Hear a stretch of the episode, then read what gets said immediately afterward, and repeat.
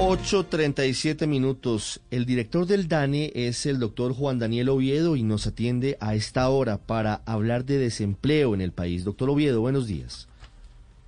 Muy buenos días, Ricardo, y un saludo muy especial a la audiencia. La tasa de desempleo, doctor Oviedo, gracias por atendernos, en octubre se ubicó en el 14,7%. Comparativamente con la pandemia, ¿es el mejor mes en materia de, de ocupación de los colombianos? Exactamente, en la medida en que es natural que eh, la evolución temporal desde el mes de abril, que fue ese mes crítico en el que estuvimos completamente encerrados y con la mayoría de actividades económicas paralizadas, en la medida en que las restricciones se van levantando, pues las personas son llamadas nuevamente a la ocupación. Y es por eso que ya para octubre teníamos una tasa de desempleo del 14.7%, que tiene detrás una contracción de la población ocupada de 1.5 millones de personas, que corresponde a menos del 30% de esa gran contracción de la población ocupada que vimos en los meses de abril y mayo. Es decir, que los datos del mercado laboral en materia de la reactivación económica están respondiendo, sin embargo, hay unos perfiles particulares en materia de equidad de género e informalidad que se están haciendo mucho más visibles en ese resultado del mes de octubre. Sí, háblenos, director de ese, sin embargo, porque no nos da las, las cifras exactas de desempleo juvenil, de desempleo femenino, para lograr entender qué tanto más peores son comparadas versus a las de los hombres. Bueno, perfecto. En materia de desempleo, desempleo juvenil, nosotros estamos observando que para el trimestre comprendido entre agosto, septiembre y octubre, estamos viendo una tasa de desempleo del 23.5% dentro de esa población comprendida entre 14 y 28 años, cuando en el año inmediatamente anterior, para ese mismo periodo, la tasa de desempleo era del 17.5%. Y cuando vamos a analizar las brechas de género, miremos cómo ese 14.7 de tasa de desempleo nacional se descompone o es, está originado por una tasa de desempleo del 10.7 para los hombres, que es muy similar a la que se observaba en, eh, antes de la pandemia, mientras que la tasa de desempleo de las mujeres en el total nacional es del 20.1% prácticamente duplicando la cifra. Doctor Oviedo, ¿qué tan lejos estamos de tener el nivel de ocupación o de personas trabajando que teníamos antes de la pandemia? Es decir, de esos 5,4 millones de puestos de trabajo que se perdieron, según lo que nos decía usted en algún momento cuando llega la pandemia, ¿cuánto de eso se ha recuperado? Ahí particularmente en febrero, nosotros en, en los volúmenes que son comparables mes a mes, en febrero teníamos en promedio en todo el país 22.4 millones de personas eh, ocupadas y en octubre estamos eh, observando 20.6, es decir, que tendríamos un saldo de 1.8 millones de personas que deberían recuperar su empleo para poder tener los niveles de ocupación que teníamos en enero y febrero. Eso significa que estamos por debajo de casi un 9% de ese umbral, que coincidencialmente es muy cercano a la contracción de la actividad económica en lo corrido del año, que corresponde a un menos 8.1%. Doctor Oviedo, antes de la pandemia la cifra de desempleo ya estaba elevada, ya era alta. Pareciera que hay un asunto adicional a la pandemia en todo esto. ¿Cuál es? ¿Qué han detectado ustedes y cómo se podría revertir la tendencia?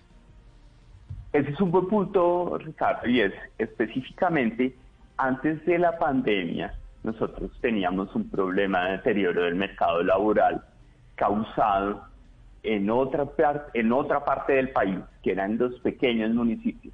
En esos pequeños municipios, todos los procesos de definición de nuevas formas de comercialización, la presencia de tiendas de descuento duro y algunas afectaciones sobre la demanda y sobre la generación de ingresos, pues tuvieron una afectación muy importante sobre el desempleo, que fue el que vino deteriorando el mercado laboral a lo largo del 2019.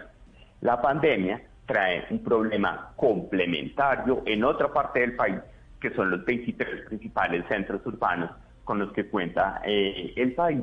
y ahí tuvimos una afectación que se ha venido corrigiendo rápidamente, pero que ahora, como lo mencionábamos el día de ayer en el mes de octubre, ya se hacen visibles los dos problemas. El problema de la Colombia urbana, en donde tenemos una afectación específicamente por las actividades de servicios de salud, de educación, alojamiento y servicios de comida, y esa Colombia de los pequeños municipios que todavía no es rural, en donde las actividades de comercio minorista todavía no están generando empleo. Entonces, eh, frente a este salto que nosotros presentamos en octubre, pues fuimos muy claros en que ya son visibles las dos Colombias y los dos problemas del mercado laboral que seguramente van a ser resueltos a través de medidas de política pública e iniciativas del sector privado. Doctor Oviedo, para finalizar, sobre eso mismo y sobre el desempleo en mujeres y el desempleo juvenil, ¿cuáles deben ser las acciones para recuperar ese empleo que se ha perdido en esos sectores que hoy están pasándola mal? El desempleo en las mujeres duplica el desempleo en los hombres. Exactamente, es una brecha de 9.4 puntos porcentuales en el total nacional y que además está teniendo unos perfiles supremamente inequitativos. Específicamente de la contracción que vimos en octubre,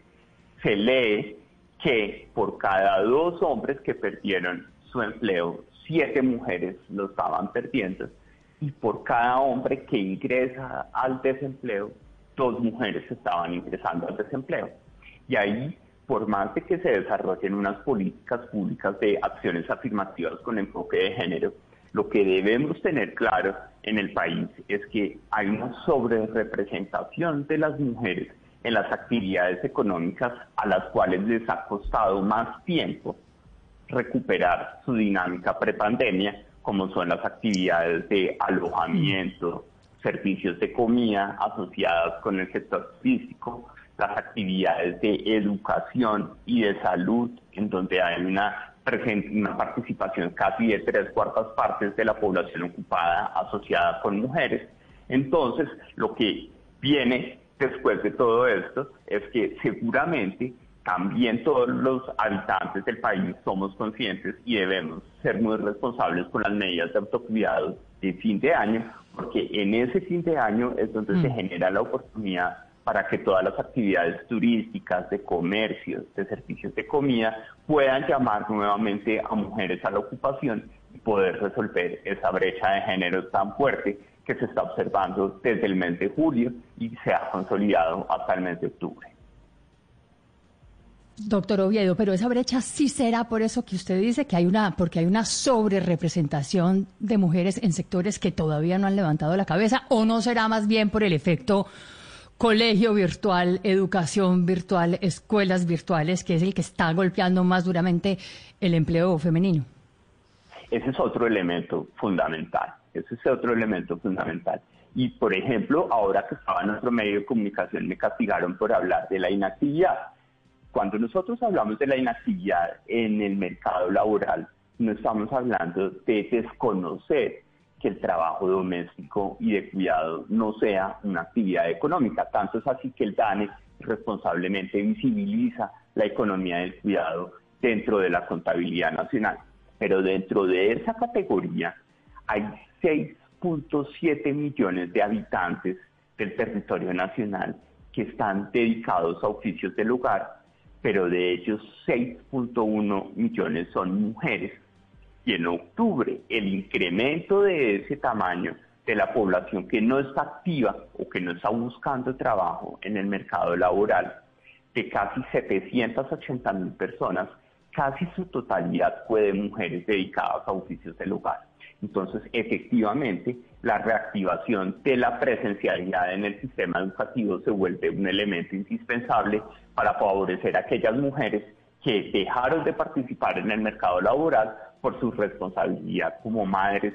eh, que tienen que acompañar a sus hijos menores de edad en el proceso educativo remoto o virtual que está llevándose a cabo en la mayoría de los colegios y de las instituciones educativas del país.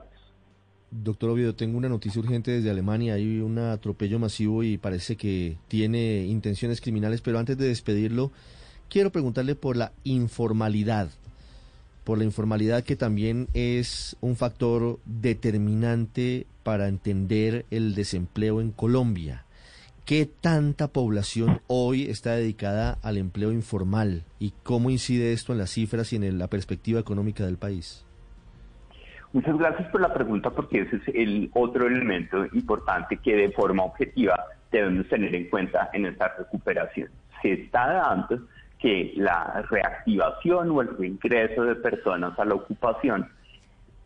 llega a darse más que proporcionalmente a través del canal de la informalidad. Y ahí estamos viendo cómo en la medida urbana que nosotros hacemos en el marco de la coyuntura para las 13 principales ciudades del país, la informalidad laboral, que el año pasado estaba alrededor del 45-46%, hoy ya está superando el 48.5% en las 13 principales ciudades del país. Eso lo que muestra es que en esa situación eh, tan vulnerable de comportamiento de la economía y del mercado laboral, pareciese que la opción de reingreso al mercado laboral ha sido a través de canales informales o a través de la posición ocupacional cuenta propia, como lo presentamos el día de ayer. Eso significa que el tema de equidad de género y el tema de formalización se vuelven eh, muy importantes en la agenda de reactivación del empleo para lograr que esa reactivación sea incluyente y que permita mejorar los niveles de productividad y de competitividad en el país.